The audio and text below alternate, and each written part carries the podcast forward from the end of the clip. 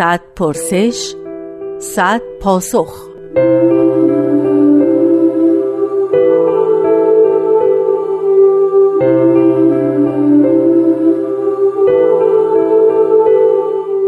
پرسش ششم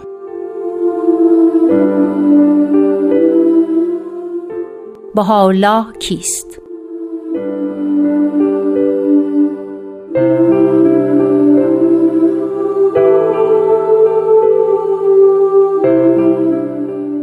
با سلام فعاد جوهری هستم در مورد سوال امروز بهاءالله کیست؟ پیغمبر دیانت بهایی با نام میرزا حسین علی نوری و اون چیزی که در مورد ایشون مهمه مؤسس دیانت باهایی با تعالیم جدیدی که برای امروز جامعه بشری به ظهور رسیده برای اینکه مختصری با حیات حضرت باهاءالله آشناشیم ایشون در 1817 در تهران متولد شدن و به نظر باهاییان دارای علم لدنی هستند و دلیلش هم اینه که هر مظهر ظهور هر پیغمبری باید در سه قسمت بتونه به بشر کمک کنه. در تربیت جسمانی در تربیت انسانی و تربیت روحانی. در ضمن اگر یک مروری به سه تربیتی که هر پیغمبری لازمه که به جامعه بشری ارائه بده داشته باشیم متوجه میشیم که تربیت جسمانی عبارت است از رعایت اصول و مواردی که باعث سلامت جسم میشه. تربیت انسانی شامل علم مدنیت و ترقیاتی که عالم انسانی در جامعه بشری با اون مواجهه و تربیت روحانی شامل محبت و ارتباط صحیح بین خلق و حق و نحوه این ارتباط به صورت روز که از طریق هر پیغمبری به جامعه بشری هدیه میشه. حضرت الله بعد از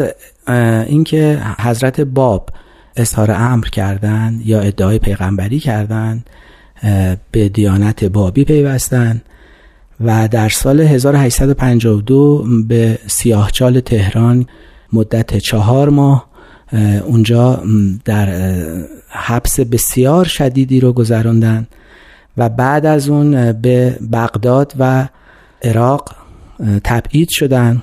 و در دورانی که در بغداد بودن حین خروجشون ادعای اصلی و علنی خودشون رو برای اینکه پیغمبر الهی هستند رو در باغ رزوان اونجا مطرح فرمودن و اون ایام ایام جشن و سرور باهایان عالمه. بعد از اون با الواح سلاطین خطاب به ملکه ویکتوریا